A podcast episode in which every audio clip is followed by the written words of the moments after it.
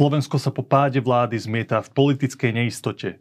Dočasne poverený premiér Eduard Heger sa síce snaží získať v parlamente novú väčšinu, ale žiaden výraznejší výsledok zatiaľ nevidíme.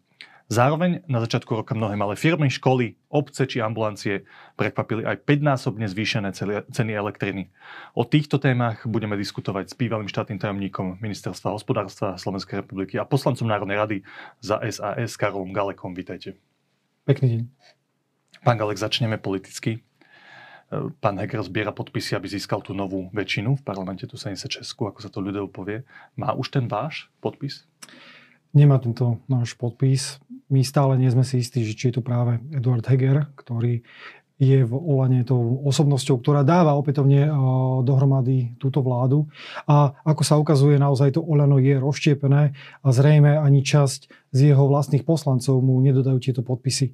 Takže z tohto pohľadu je naozaj eh, veľmi otázne, nakoľko je vôbec takéto eh, zbieranie oprávnené, nakoľko má eh, nejakú, nejaký ďalší zmysel a ako to vôbec dopadne. Toho času už nemáme veľa, pretože pani prezidentka dala ten termín do konca januára a potom teda príjme nejaké vlastné kroky, ale teda my sme si prešli v rámci klubu všetky možnosti, ktoré sa nám naskytajú a čakáme na tie rokovania a na ponuku, ktorá by mala prísť. Ale ešte raz zopakujem, naozaj netušíme, od koho táto ponuka vlastne reálne príde. Eduard Heger už telefonoval s Richardom Sulíkom, ale naozaj to Olano tým, že vidíme aj tie trenice, aj v súvislosti napríklad s touto uh, cenovou krízou kvôli tým uh, faktúram, zrazu ide samotný Igor Matovič proti vláde, hovorí o tom, že sám ju nepodporí, pokiaľ tam bude meno Karla Hirmana. Takže nechajme sa prekvapiť, čo prinesú najbližšie dni a tie rokovania, ktoré budú prebiehať dnes a na budúci týždeň. Z toho, čo ale vieme z médií, tak sa zdá, že podporu poslancov Olano by mal mať pán premiér Heger pre skladanie tej svojej väčšiny. A u vás v klube SAS to vyzerá zaujímavo. Z verejných vyhlásení vieme, že napríklad Jana Byto Cigániková alebo Branislav Greling sú ľudia, ktorí verejne hovoria, že nám sa nezdá byť dobrým nápadom, aby sa znova zložila tá väčšina, ktorú by sme podporovali po tom všetkom, čím si to už prešlo. Aj z pohľadu ich osobných preferencií, aj z pohľadu asi voliča mm. sa im to nezdá byť dobrý návod. Potom sú ľudia ako pani Vladimíra Marcinková, ktorí hovoria, že ona je otvorená tomu, aby Eduard Heger viedol novú väčšinu v parlamente. Že ako sa vy pozeráte na toto vnútorné rozdelenie u vás? My sme demokratická strana. Naozaj každý môže mať vlastný názor, ale vždy na konci sme jednotní. To znamená, tá diskusia prebieha, je veľmi živá a ako náhle túto diskusiu uzavrieme, ako náhle budeme vedieť, aké karty sme dostali, s akými vlastne môžeme hrať a ako vyzerá väčšina, pretože u nás naozaj sa rozhoduje aj na základe toho, kto akým spôsobom prezentuje ten svoj názor a presvedčí tých ostatných, ale na konci dňa naozaj strana SAS bude vo svojom postoji jednoznačne absolútne jednotná, tak ako to bolo aj vždy v minulosti. Takže vy vylúčujete, že napríklad pani Marcinková alebo pán Ledecký alebo ďalší, lebo pánovi Hegerovi stačí od vás čisto teoreticky iba nejakých 5-6 podpisov uh-huh. na, na to, aby tú väčšinu mal. Vy vylúčujete to, že nejaká skupina od vás to podpíše a druhá skupina bude proti. Ja som presvedčený, že budeme absolútne jednotní v tom konečnom rozhodnutí. Treba si na ňo naozaj iba počkať. Kde ste vy osobne v tomto uvažovaní a v týchto diskusiách v strane? Uh, tým, že tých možností je naozaj na stole viacero. Nechcem to teraz konkretizovať. Nechcem ďalej prezentovať to, že by tu bol nejaký iný názor alebo priklonení sa k niektorej či ja, časti. Vedieť, ako vy uvažujete. Či, ste, či si myslíte, že nejaké pokračovanie vládnej väčšiny s Eduardom Hegerom na čele je dnes úplná hlúposť za tých okolností, alebo by ste tomu vy osobne dali šancu za dnešných informácií, ktoré máte? Naozaj, ja tvrdím jedno. Kým nie je dohodnuté, všetko nie je dohodnuté nič a nechcem púšťať nejaké bubliny do médií, ktoré by sa mohli stať nejakým predmetom špekulácií. I diskutujeme o tom interne a naozaj to stanovisko, ktoré odíde od nás ako zo Sasky, tak bude na základe práve toho konsenzu. Tomu rozumiem, len sa pýtam, že či vy máte nejaký váš osobný postoj, ktorý prezentujete v strane, že či ho nechcete povedať aj verejne, nechcete. Nechcem ho teraz eh, naozaj prezentovať. Vravím, eh, tých možností na stole niekoľko, ale stále nevieme, za akými kartami sa vlastne reálne hrá a kto ich rozdáva. Ešte posledná otázka k, tejto téme. Zachytil som takú celkom prekvapujúcu informáciu, kým donedávna váš šéf Richard Sulik hovoril, že ak by ste aj podporovali nejakú vládnu väčšinu, tak by ste na nej osobne neparticipovali, nemali by ste svojich ministrov, vy by ste sa nevrátili na ministerstvo hospodárstva, pán Sulik tiež, pani Kolíková by sa nevrátila na ministerstvo spravodlivosti. Tak v poslednej dobe zachytávam, že aj tento scenár je hre. Napríklad, že pani Kolíková by to ministerstvo aj osobne prebrala alebo cez nejakého svojho blízkeho človeka. Zachytili ste aj vy tento scenár? Hovorím, tých možností je obrovské množstvo. Nepoviete nám Konkrétne nič. nepoviem, naozaj nepoviem. Nie som z tých, ktorí by vynášali pred tým, ako sa tá polievka uvarí. Jednoducho potom to nechutí, potom to zbytočne treba dosolovať, dokoreňovať. Jednoducho nechajme uh, ten čas vyzrieť a naozaj to stanovisko, ktoré vzíde, bude jednotné a bude, môžete si byť istí, že bude aj moje vlastné ale to sa musí udiať v priebehu najbližších dvoch týždňov. Presne tak. Presne tak. Dobre, pán Gale, poďme k téme, ktorú ste aj vy verejne vyšli von, lebo k tejto evidentne nechcete povedať viac. A to je téma energetiky, však v tejto oblasti sa venujete už niekoľko rokov počas vášho politického pôsobenia. Táto téma je vlastne taká typická pre začiatok roka, lebo tam nabehnú tie nové ceny a často tam vzniknú nejaké kolízie. Už sme sa aj my dva viackrát takto na začiatku roka rozprávali o tejto téme. Tento rok je to aj v súvislosti s tými veľkými krízami, ktorými si celý svet prechádza, o to komplikovanejšie a o to ťažšie. Jedna konkrétnosť, menšie subjekty, ktoré majú regulované ceny, to sú, ako som ich menoval na začiatku, sú to niektoré obce, ambulancie, proste odoberatelia, ktorí majú nejaký odber, tuším, do 30 MWh ročne v elektrine, dostali veľmi vysoké zálohové faktúry. Niektoré sú aj 5-násobne vyššie ako v tom predchádzajúcom období. E, veľmi stručná otázka. Ako sa to stalo? V prvom rade naozaj toto je spôsobené vojnou a energetickou krízou. E, na druhej strane máme tu ale riešenia, ktoré má aj táto vláda k dispozícii a bohužiaľ nevyužila ich v plnej miere tak, ako mohla. To, čo sa stalo, je, že máme regulované subjekty, tak ako ste povedali, v elektrine je to do 30 MWh ročne, v plyne je to do 100 MWh ročne spotreby. A, ale aj v rámci týchto regulovaných e, subjektov máme napríklad domácnosti, ktoré sa nám podarilo vďaka dohode Richarda Sulíka so slovenskými elektrárňami zabezpečiť lacnou elektrínou. To je tých 61 eur. sa nerozprávame, rozprávame sa o týchto a bavíme sa, bavíme sa presne tak o tom zvyšku. Nie je to až také veľké množstvo, je to možno, že jedna, možno, že 2 terawatt hodiny, čiže v porovnaní so 6 terawattmi domácnosti naozaj eh, menšie množstvo, ktorému sa dá pomerne rýchlo eh, pomôcť. Tá, táto skupina, ktorá teda nedostala možnosť uh, mať dodanú takúto lacnú elektrínu, pretože samozrejme jednalo by sa o štátnu pomoc, sú to podnikateľské subjekty v, v značnej miere, tak uh, títo postupujú systémom tzv. regulovaných cien, ktoré určuje nezávislý regulačný úrad. A tento regulačný úrad to vypočítava z obdobia, ktoré vopred stanoví, nie spätne, vopred stanoví a v tomto období dodávateľia pre nich nakupujú či už elektrínu alebo plyn. V minulom roku bola veľmi špecifická situácia, pretože štandardne to obdobie bývalo prvý pol rok. Áno, od, od januára až ano. do júna Úrad pre reguláciu sieťových odvetví povie tým dodávateľom, to sú súkromné firmy, ktoré nakupujú energiu, povie, že teraz v tomto období môžete nakupovať energiu. Presne tak. A, a z tohto a tá obdobia... cena sa vypočíta z toho priemerka z toho pol roka, od Presne januára tak. po jún. Presne tak. Lenže tým, že prichádzala energetická kríza, prichádzala vojna, čo sme takisto ešte nevedeli. Regulačný úrad posunul toto obdobie, pretože bola zima. V tej zime bola vysoká spotreba plynu, cena elektriny je naviazaná aj na cenu plynu, kvôli spotrebe to všetko vyletelo hore a jednoducho zdalo sa nezmyslom brať prvé tri mesiace ako tie referenčné pre výpočet budúcej regulovanej sumy. Takže toto obdobie... 6 mesiacov, nie? To, to, to nie je pravidlo, toto, toto určuje vždycky regulačný úrad, ktoré je to obdobie. Takže tých 6 mesiacov sa skrátilo na 3 mesiace, bol to druhý kvartál a regulačný úrad sledoval aj spolu s nami, ako sa táto cena na tých trhoch bude postupne vyvíjať. Následne prebiehali aj rokovania so slovenskými elektrárňami o zmluve, ktorá by naviazala na to memorandum a teda potvrdila ten záväzok dodať tých 6,1 terawatt hodiny za 61 eur megawatt hodina práve týmto domácnostiam.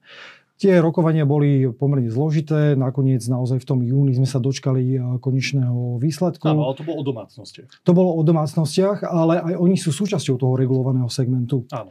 No a eh, vtedy URSO povedalo, dobre, už nebudeme ďalej čakať, vidíme, že teda ten vývoj na trhu ide nejakým smerom, Máme tu dočasný krízový rámec, ktorý stanovila Európska únia, Európska komisia ešte v marci a ktorý umožňoval napríklad aj kompenzovať nejaké zvýšené náklady pre podnikateľov práve v súvislosti s tou energetickou krízou a aj v, s tou vojnou.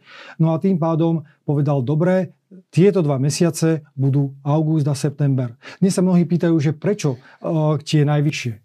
a, lebo naozaj to nakoniec tak vypalilo. Ale tú kryštálovú guľu bohužiaľ dneska nikto nemá. A keď dneska niekto tvrdí, že to bolo nejaké zlyhanie regulačného úradu, tak on asi mal nejakú tú kryštálovú gulu, alebo bol jasnovicom, alebo vie cestovať v čase, ale na úrade naozaj toto nikto nevedel. Tá, tá toto nikto nevedel ani je, že v tom krízovom roku Úrad pre reguláciu sieťových odvetví povedal, že tá cena tá regulovaná cena, za ktorú, za ktorú teda budú odberať, alebo to obdobie, to obdobie presne v, v ktorom budú tí odoberatelia, tí, tí dodávateľe tej energie, tie súkromné firmy, čo predávajú elektrínu potom, potom bežným ľuďom a týmto subjektom, tým firmám, ambulanciám, obciam a tak ďalej, budú nakupovať v období august-september a z hodou okolností vtedy bola na tých trhoch, na pražskej burze, z ktorej sa to ano. vypočítava, bola najvyššia cena tej elektriny ano. z celého roka a, a, a toto je teda dôsledok toho, že vtedy tí, tie firmy prišli, nakúpili za veľmi veľké peniaze a teraz samozrejme, že keď predávajú tú energiu tým subjektom, tak tie sumy sú aj 5 násobne vyššie. Tak toto teda je.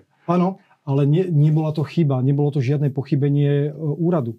Toto sa nestalo, lebo ten úrad to obdobie stanovil ešte pred tým, ako začalo. Lebo uh, tie subjekty môžu začať nakupovať, až keď to obdobie začne. Ja to, to znamená, že... chyba to bola. Keby trafili to obdobie lepšie, tak by tam tie ceny boli evidentne nižšie. Nie? A, a vy máte tú kryštálovú gulu? Lebo rovnako dobre sa mohlo stať, že... No tak nevystihli to správne, keď to tak povieme. Ale to sa, to sa nikdy nedá, to je jednoducho vývoj trhu. No, čisto a... teoreticky, keby nechali to obdobie, ako to bolo vo všetky ostatné roky, a to, to referenčné obdobie bolo, že prvý a šiestý mesiac toho ano. daného roka, tak dnes by tieto subjekty mali o mnoho nižšie ceny. Ale to vieme dnes, to sme nevedeli vtedy ten, tá, tá zima, ešte raz opakujem. Takže to zle odhadli, keď to tak Nie, nie, nie. To, to nebolo o odhade. To bolo jednoducho o tom, aby sa stanovilo obdobie, z ktorého sa bude určovať cena. Ale nikto no, to obdobie netrafili, nechcem ale povedať, ešte že raz. pochybili, netrafili ideálne. Ešte raz. Tak toto vieme povedať? Nie, uh, oni netriafajú obdobie, oni ho iba určujú. A to, že zrovna vtedy vyšla tá najvyššia cena, toto nie je ich chyba. Rovnako dobre mohla tá cena poklesnúť. A dneska by boli za hrdinou, že to stanovili práve na tieto dva mesiace. Pretože naozaj nikto nevie predikovať. E, takisto sa vás teraz opýtam. Povedzte mi, aké obdobie má byť v tomto roku určené za referenčné? Ja neviem, na to je ten Presne regulačný tak. úrad, ktorý ale... to rozhoduje. Ja nemám všetky tie technické informácie Presne k tomu, tak. však oni sledujú tie trhy asi, aj, aj podľa toho, podľa mňa určujú to, regulačné, to referenčné obdobie, nie? A to, ako sa správajú tie trhy, aby to bola nejaká rozumná cena. A to sa, a to sa presne dialo aj v minulom roku. Sledovali trhy a v konečnom dôsledku, teda keď už ďalej sa nedalo posúvať to referenčné obdobie, museli ho stanoviť, pretože už v, no, niekedy v oktobri... z toho dôvodu, že videli, že tá, tá cena stúpa? Áno, presne tak. Presne tak. A čakali, kedy prídu lepšie časy, presne aby tá tak. cena bola Výborné. nakoniec nižšia. Áno, presne tak. Toto je ten No dobre, pán moment. ale toto je vyslovene aj vaše maslo na hlave, ak sa nemýlim, lebo vy ste presne v tom období, v polovici toho minulého roka, uh, hovorili, to, to som si to prečítal mm-hmm. v denníku E dnes, že ste požiadali Úrad pre reguláciu sieťových odvetví, aby posunul to obdobie, to, ktoré bolo pôvodne z toho prvého pol roka, v ktorom dodavateľe nakupujú na august a september. Teda presne tak, ako to nakoniec aj Urso spravil. Nie, nezávislý regulačný úrad koná na základe vlastných rozhodnutí ale politici im môžu povedať, že no, môžu ich požiadať. si, že by... Áno, môžu a to ste požiadať.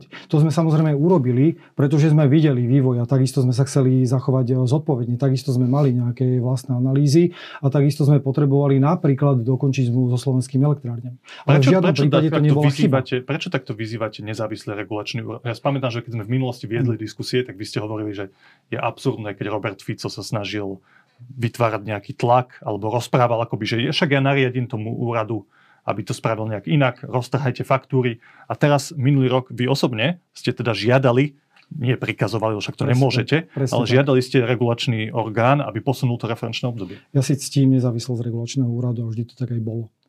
S regulačným úradom sme ale komunikovali na pravidelnej báze, pretože nám naozaj záviselo na tom, aby tá cenotvorba nielen pre tých regulovaných zákazníkov, čo sa týka komodity, ale napríklad aj tých jednotlivých poplatkov vyšla tak, že to bude naozaj v tej najnižšej možnej miere, alebo tak, aby to bolo prípustné, aby sme mali pripravené aj všetky ostatné, eh, všetky ostatné prostriedky na to, aby v tomto roku nenastala nejaká ďalšia kríza, tak ako sme to videli práve začiatkom toho minulého. Čiže Pripravoval sa memorandum so slovenskými elektrárňami, dokončoval sa zákon implementácie zimného energetického balíčka, na stole sme v lete mali zákon o núdzovom stave, pripravovali sa schémy štátnej pomoci, čiže naozaj toto všetko vám musí nejakým spôsobom zapadnúť. A vtedy komunikujete s trhom. Komunikovali sme s dodávateľmi, komunikovali sme s, jedný, s jednotlivými výrobcami a komunikovali sme aj s regulačným úradom. A práve na základe tejto komunikácie vznikali napríklad aj e, nejaké ďalšie odporúčania alebo prípadne e, žiadosti. Ale ešte raz opakujem, regulačný úrad je nezávislý on koná na základe vlastných rozhodnutí, ktoré príjma a za ktoré príjma aj rozhodnutie. vedia vytvoriť nejaký typ tlaku. Nie. Samozrejme, že áno, však Nie. svojimi vyhláseniami aj verejnými. Áno, ale však toto, toto ľudia je sú niečo... ľudia, sú samozrejme nezávislí, ale keď počujú, že tu im politik hovorí, posunte to referenčné obdobie, lebo sú fakt vysoké ceny tej komodity na trhu, posuňme to radšej ďalej, keď sa možno tá situácia upokojí a bude lepšia, však samozrejme, zvážte, že ten úrad... presne tak, áno. zvážte, zvážte. Toto je, toto je tá správna formulácia, ale to je predsa úplne prirodzené. Pokiaľ vy ako štát, ako ministerstvo hospodárstva zodpovedáte aj napríklad za tú uh, za tú energetiku a za tú e, cenotvorbu a hlavne za fungovanie ekonomiky, tak je asi úplne logické, že komunikujete aj so všetkými ostatnými Vy ste to robili ale s tým úmyslom, s ktorým to nakoniec aj Urso posunul, že možno sa tá situácia zlepší, tak čakajme do poslednej chvíle, kým sa dá že či ten trh to nebude lepšie. A z hodou okolností, práve vtedy, keď už musel určité referenčné obdobie, boli tie ceny najvyššie. Áno. Ale nie je to vaša chyba. To nie, to, nie, je to, nie je to nikoho chyba. Jednoducho to bol vývoj trhu. Rovnako ako v tomto, v tomto roku bude musieť regulačný úrad určiť to obdobie, tak tí, ktorí tvrdia, že to bola chyba, tak nech povedia regulačnému úradu, ktoré je to vhodné obdobie. Pretože tá cena elektriny aj plynu môže rovnako dobre vyskočiť a rovnako dobre spadnúť. Tam je obrovské množstvo rôznych faktorov. Aj v tom minulom roku. Prvým faktorom, prečo napríklad cena začala vstúpať, bol začiatok vojny na Ukrajine. Áno. Pretože uh, všetci počítali s tým, Aj že keď už máme... tuším, stúpala istý čas. Stúpala kvôli uh, plynu. Bol to Gazprom, ktorý nenaplnil zásobníky plynu v Európe. Tento sa míňal, stal sa nedostatkovým tovarom. Veľa elektriny, najmä v tých uh, južných krajinách, sa používa ten plyn práve na výrobu elektriny. A tým pádom samozrejme obidve komodity sa tlačili súbežne hore. Všetci si hovorili, dobre, veď ukončí sa zima, začneme opätovne náplňať zásobníky, budeme diverzifikovať, budeme mať stále zabezpečený prísun týchto komodít, aj toho plynu z Ruskej federácie a tým pádom tie ceny úplne prirodzene poklesnú. Toto je proste správanie sa trhu. Ale potom prišiel február, kedy Rusko zautočilo ako agresor na Ukrajinu a celá situácia sa zmenila. Slovenský plinárenský priemysel musel v priebehu 4 mesiacov diverzifikovať a nahradiť 70% dodávok z Ruska alternatívami, či už to bol norský plyn, alebo či už to bol skvapalnený zemný plyn. Ale všetky tieto komodity samozrejme boli takisto drahšie, lebo opäť sa správali trhovo. Takže ten vývoj toho trhu jednoducho stúpal hore. Potom sa hovorilo, dobre, snáď tá vojna sa rýchlo skončí, tá situácia sa ukludní. No ale vyvíjalo sa to tak, že nekončila naozaj v tom lete, do dokonca ešte viacej kulminovalo a podľa toho sa správali aj tie trhy. Takže Bola vy si myslíte, že vieme naozaj, že, prepáčte, že vy viete povedať, že aj za seba, zase o svojom uvažovaní v tom čase, aj za úrad pre reguláciu sieťových odvetví, že rozhodli ste sa úrad takýmto spôsobom, vybral to obdobie, že to bolo čisto o šťastí, že vybral si nešťastne to obdobie, lebo dúfal, že vtedy to bude lepšie? Rovnakým spôsobom by som nie sa zachoval. Nie je to ani neodbornosť, nie je to nie, ani nedostatok prípade. kompetencií, nedostatok prípade. odhadu tej situácie, bolo to jednoducho o šťastí. Dúfame, že to bude lepšie a nebolo to lepšie. Bolo to súhrou okolností a rovnakým spôsobom by som sa rozhodoval aj dnes. Pretože tam častokrát, kto, kto vedel, že začne vojna na Ukrajine? Toto je jednoducho faktor, ktorý zohral tú najvýznamnejšiu úlohu v tom, no, ako jasné, vyzerajú ale v tom období sa už vedelo, že tá vojna na Ukrajine je, keď sa už o tom mohlo rozhodnúť. Áno. A to už napríklad niektorí tvrdia, že malo začať to obdobie, z ktorého sa bude vypočítavať referenčná cena. Takže ešte raz opakujem, tu nedošlo k absolútne žiadnemu pochybeniu ani zlyhaniu. Rovnakým spôsobom sa bude musieť regulačný úrad rozhodnúť aj v tomto roku. Rovnakým spôsobom bude musieť ministerstvo komunikovať s regulačným úradom aj v tomto roku. A ak má niekto tú kryštálovú gulu alebo cestuje v tom čase a vie, aká bude cena napríklad v lete, tak nech to prosím vás oznámi tomu regulačnému úradu malo sa to podľa toho zariadiť. Myslím, že my všetci dúfame, že Úrad pre reguláciu sieťových odvetví bude mať viac šťastia tento rok, ako mal ten minulý rok. Ale to, to, to, to nebolo o šťastí. Ešte raz opakujem, to je jednoducho situácia, ktorá sa vyvíja.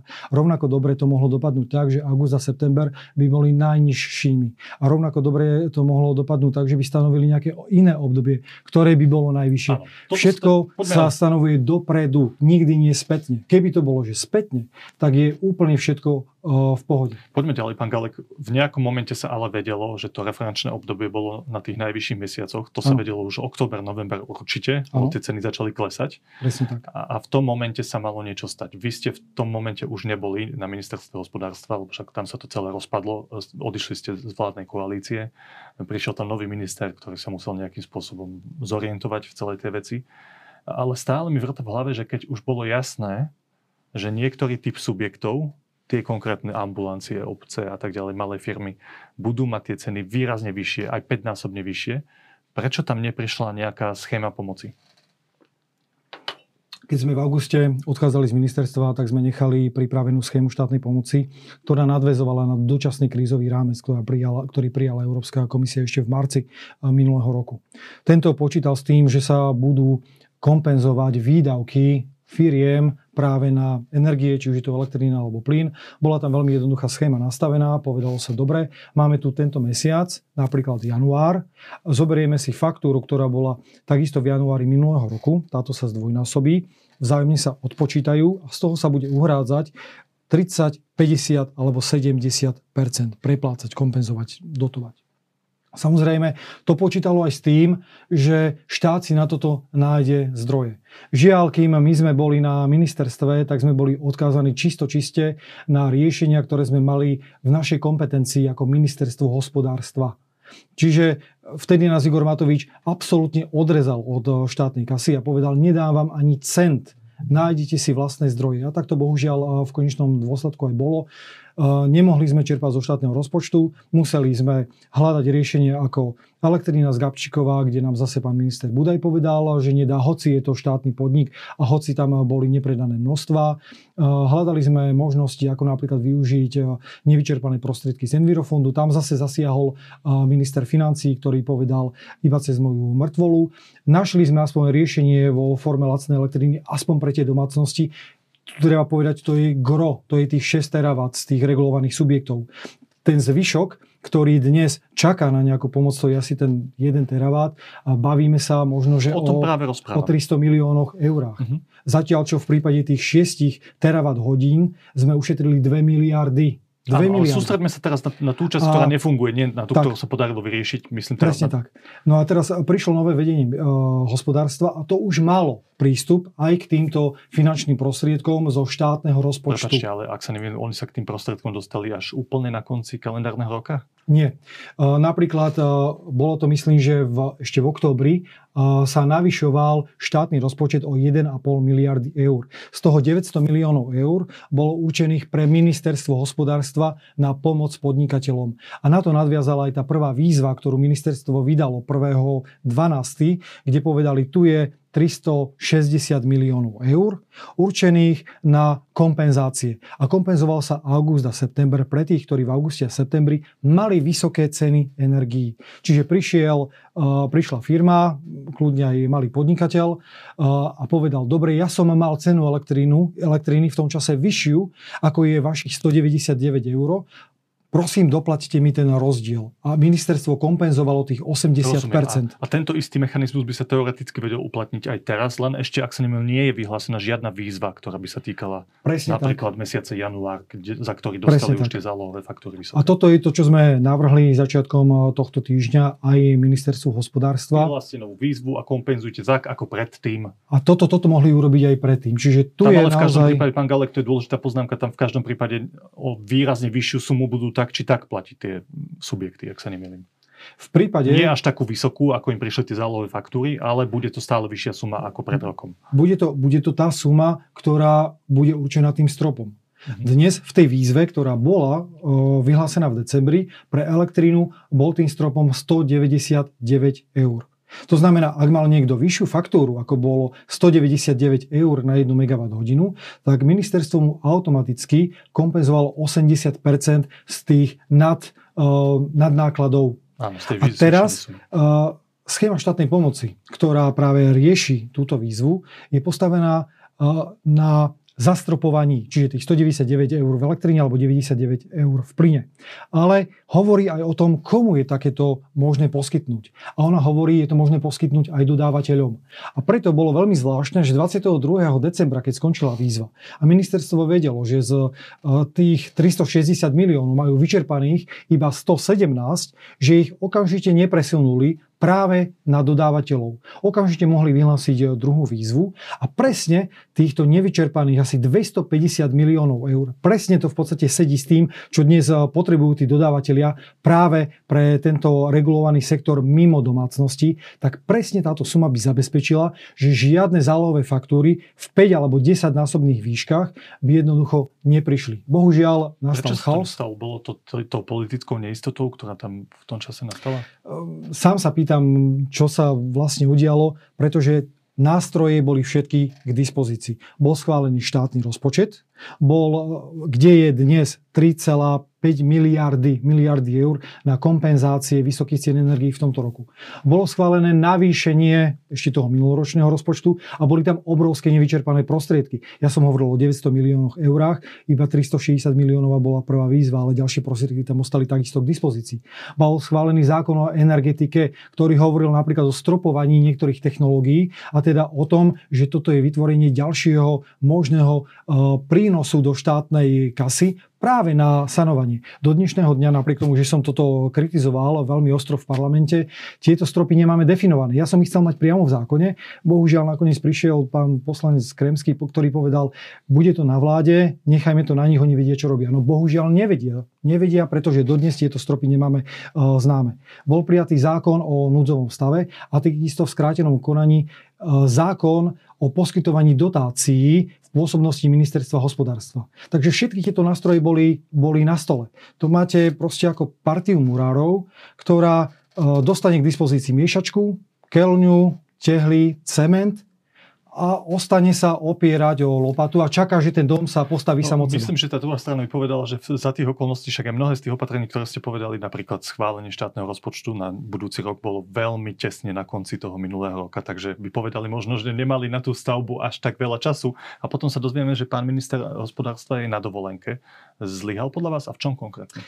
Ja sa ešte vrátim eh, k tomu argumentu, že môžu sa odvolať na rozpočet. Ale ja stále hovorím o prostriedkoch z minulého roka a tie mali k dispozícii po celý čas. Možno by povedali, že v, tom, v tých politických eh, problémoch, ktoré tam nastali a samozrejme aj objektívnych veciach, ktoré museli v energetike riešiť aj v iných oblastiach, nielen pri tomto konkrétnom type subjektov regulovaných. Im na to nezostal čas, ale však v poriadku, to nech si oni vyargumentujú. Eh, pýtam sa vás teraz konkrétne na pána ministra Hirmana ak niekto bude argumentovať, že nebol čas to nastaviť tak ideálne, aby to, tam neboli tie 5-násobné zvýšenia a potom sa dozvieme zo statusu Igora Matoviča, šéfa najsilnejšej e, parlamentnej strany, že je na dovolenke, tak e, vy vnímate tento fakt, že išiel v tom čase na dovolenku a že nestihol nastaviť tie scén, e, schémy ako jeho zlyhanie? Od nástupu ministra Karla Hirmana do funkcie na Silvestre uplynulo 100 dní. To je naozaj taký ten priestor, kde má stále dostatok času na to, aby sa ukázal, čo dokáže, na to, aby nadviazal na to, čo bolo urobené. To aj koniec koncov využila. Vďaka tomu máme napríklad zabezpečenú elektrínu eh, pre slovenské domácnosti, ktorú zabezpečil Richard Sulík. No ale toto nadviazal na to, čo sme tam my nechali. Ale napríklad zlyhaní bolo aj to tá schéma Augustova, ktorú sme tam my nechávali a bola určená aj napríklad pre energeticky náročný priemysel. Napokon bola poslaná do Bruselu až 20. 29.12 na notifikáciu. Čiže naozaj v ten 99. deň jeho fungovania tiež neviem, prečo si to nechával na poslednú chvíľu. To by sme sa ho radi spýtali, to, ale že... bohužiaľ nie je na Slovensku to, že odišiel na dovolenku, to, že nie je dnes k dispozícii práve v takýchto ťažkých časoch, áno, nevedel možno, že odhadnúť, ako sa zachovajú tí dodávateľia. Nejdem ho obhajovať, nejdem ho za to ani kritizovať. Na to tu máme Igora Matoviča, ktorý sa bohužiaľ vyžíva v takýchto... Počkajte, pán Galek, vy ste opozičný poslanec, tak predpokladám, že súhlasíte s Igorom Matovičom v tom, čo napísal, keď sú, hovoríte, že na 99. deň svojho pôsobenia na ministerstve konečne vyriešil jednu vec. Nestihol vyriešiť schému pre tieto podniky, ktoré sme spomínali, teda týchto odoberateľov malých.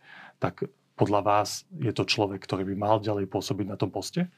Z tohto pohľadu a za týchto okolností nie, ale ja nebudem e, kritizovať Karla Hirmana za to, že išiel na dovolenku, ale za to, čo neurobil. Pretože to je reálne to, kvôli čomu dnes dostávajú podnikatelia vysoké účty za energiu. Ja nejdem sa politicky priživovať na týchto ľuďoch, na týchto podnikateľoch, na ktorých stojí celá naša ekonomika. Ja iba hovorím to, že poďme rýchlo prijať kroky, nastaviť stratégiu, povedať, kedy budú jednotlivé výzvy, koľko na ne bude určené, aby sa títo podnikatelia vedeli na to pripraviť, aby no. vedeli, že nemusia od februára zatvoriť svoju prevádzku, pretože im ten štát poskytne dostatok priestoru. A to, či sa teraz bude hádať Igor Matovič s Karlom Hirmanom kvôli tomu, že si dovolil odísť na dovolenku, toto je ich e, vládny problém, ktorý si musia vydiskutovať naozaj medzi sebou. My sa môžeme nad tým e, maximálne pousmiať a iba si povedať, starý Igor Matovič sa opäť raz takým istým spôsobom zachoval, ako sa zachovával aj vždy. Namiesto vecných, konkrétnych riešení si iba vyťahuje nejaké e, lacné hrozinka z koláča a neponúka žiadne riešenia. On nevie, čo treba v tejto veci urobiť. On vie bohužiaľ iba kritizovať. Jednoducho toto je Igor Matovič, ktorý zaspal v tej svojej funkcii opozičného strážneho psa. A nemal, a ani nikdy nemal čo robiť. Nie, že e, vo vláde na funkcii ministra financí, ale nikdy sa nemal stať tým premiérom. Bohužiaľ to vieme to dnes. Sú také, to sú také väčšie diskusie o tom Igorovi Matovičovi, ale úplne na záver by som sa vás teda opýtal, aby si, ak by si stručne vedeli zhrnúť, že ako má vyzerať to riešenie tej situácie. Má, majú sa teda uplatniť tá istá schéma, ktorá bola v tom predchádzajúcom období na konci minulého roka, teda tie stropy, ktoré sú dané do nejakej výšky a potom sa má preplatiť neviem, 80% alebo koľko sa určí tej zvýšenej ceny. Presne Toto tak. jednoducho stačí urobiť a na to sú prostriedky. Presne tak a netreba na to žiadať Brusel o žiadne ďalšie notifikácie, pretože tá výzva je v súlade so schémou. Vy iba uh, zmeníte príjimateľa Teraz to nebudú uh, odberatelia, ale budú to dodávateľia. Čiže aj samotné uh, využitie tých prostriedkov bude o mnoho rýchlejšie, lebo tých dodávateľov je výrazne menej ako tých dodá, dodávateľov, uh, odberateľov. A následne už títo dodávateľia vystavia faktúry v tej zníženej sume. Ale ešte raz opakujem, jedná sa o štátnu pomoc táto štátna pomoc je v súlade so schémou. Máme na to schému schválenú, máme, máme výzvu, máme na to peniaze, takže naozaj vláda by nemala ani minútu čakať. Toto je záležitosť 24 hodín na to, aby sa tieto výzvy vyhlásili a potom je to otázka možno, že týždňa, aby práve tí dodávateľia opravili tieto zálohové faktúry a zaslali to svojim odberateľom. Pretože oni sú takisto v neistote. Oni tiež nevedia, čo sa stane, pokiaľ mi nezaplatia. Veď to to bude aj pre mňa zlé, pretože nebude mať peniaze na elektrínu, ktorú Určite. som už nakúpil. Takže naozaj v záujme zachovania celého tohto reťazca jednoducho to riešenie musí byť prijaté veľmi rýchlo. Ale treba aj povedať, že tí dodávateľia vedia byť e, možno, že ústretoví, ale určite nemôžu politici, tak ako tu urobil napríklad pán Kremský v relácii v teatri, vyzývať ľudí, aby neplatili faktúry. Áno, skôr by to malo byť tak, že tí dodávateľia stornujú tie faktúry a pošlú nové, keď budú mať zabezpečenú tú kompenzáciu. Presne tak. Trhanie faktúr sme tu už mali. Áno, Vieme, ako to, to dopadlo. Táto situácia sa už naozaj e, nesmie zopakovať. Využívame všetky zákonné nástroje, ktoré máme k dispozícii, všetky finančné, ktoré sme dali tejto vláde, takisto schválené v rámci navýšeného štátneho rozpočtu. Jednoducho nebuďme hulváti, pretože toto sa nám niekoľko násobne vráti. Zdá sa, že z toho, čo ste povedali, to nie je až taký komplikovaný problém, ak sa toho, myslím, dúfajme, že pán minister Hirman rýchlo chopí, vieme to celkom rýchlo vyriešiť. Budeme to pozorne sledovať. Tak, takisto samozrejme dúfame, že Úrad pre reguláciu sieťových odvetví e, sa dobre trafí tento rok pri určení toho referenčného obdobia, kedy sa nastaví tá, tá cena tej energie. A, avšak o tom sme sa rozprávali v ostatných minútach. Držme si palce a ďakujem veľmi pekne, že ste prišli do diskusie. V prvom rade nie je to o šťastí, je to naozaj o tom, čo sa udeje a to sú okolnosti, ktoré my bohužiaľ ako malé Slovensko tak nevieme dúfajme, ovplyvniť. že budú tie okolnosti čo najideálnejšie. A druhá vec je, že naozaj nič sa nie je také horúce, ako sa navarí. Riešenia sú, zabezpečili sme tieto riešenia, alebo teda minimálne tie prostriedky na to aj my, či už vo, keď sme boli ešte vo vláde, alebo následne v opozícii a tieto treba vedieť iba správne využiť. A ja som presvedčený, že keď to nevedeli doteraz, tak potom, ako sme dali tento návod vláde, tak bude prijatý a tej realizácii sa dostaneme veľmi rýchlo, naozaj bez akýchkoľvek ďalších politických atakov, jednoducho v prospech tých podnikateľov, ktorí na to zúfalo čakajú a jednoducho, aby sme nemuseli zatvárať prevádzky, ambulancie alebo nebodaj prenášať toto všetko na ľudí, pretože už dneska je tá situácia veľmi zložitá. Povedal Karol Kalek, ďakujem veľmi pekne. Ďakujeme, pekný deň.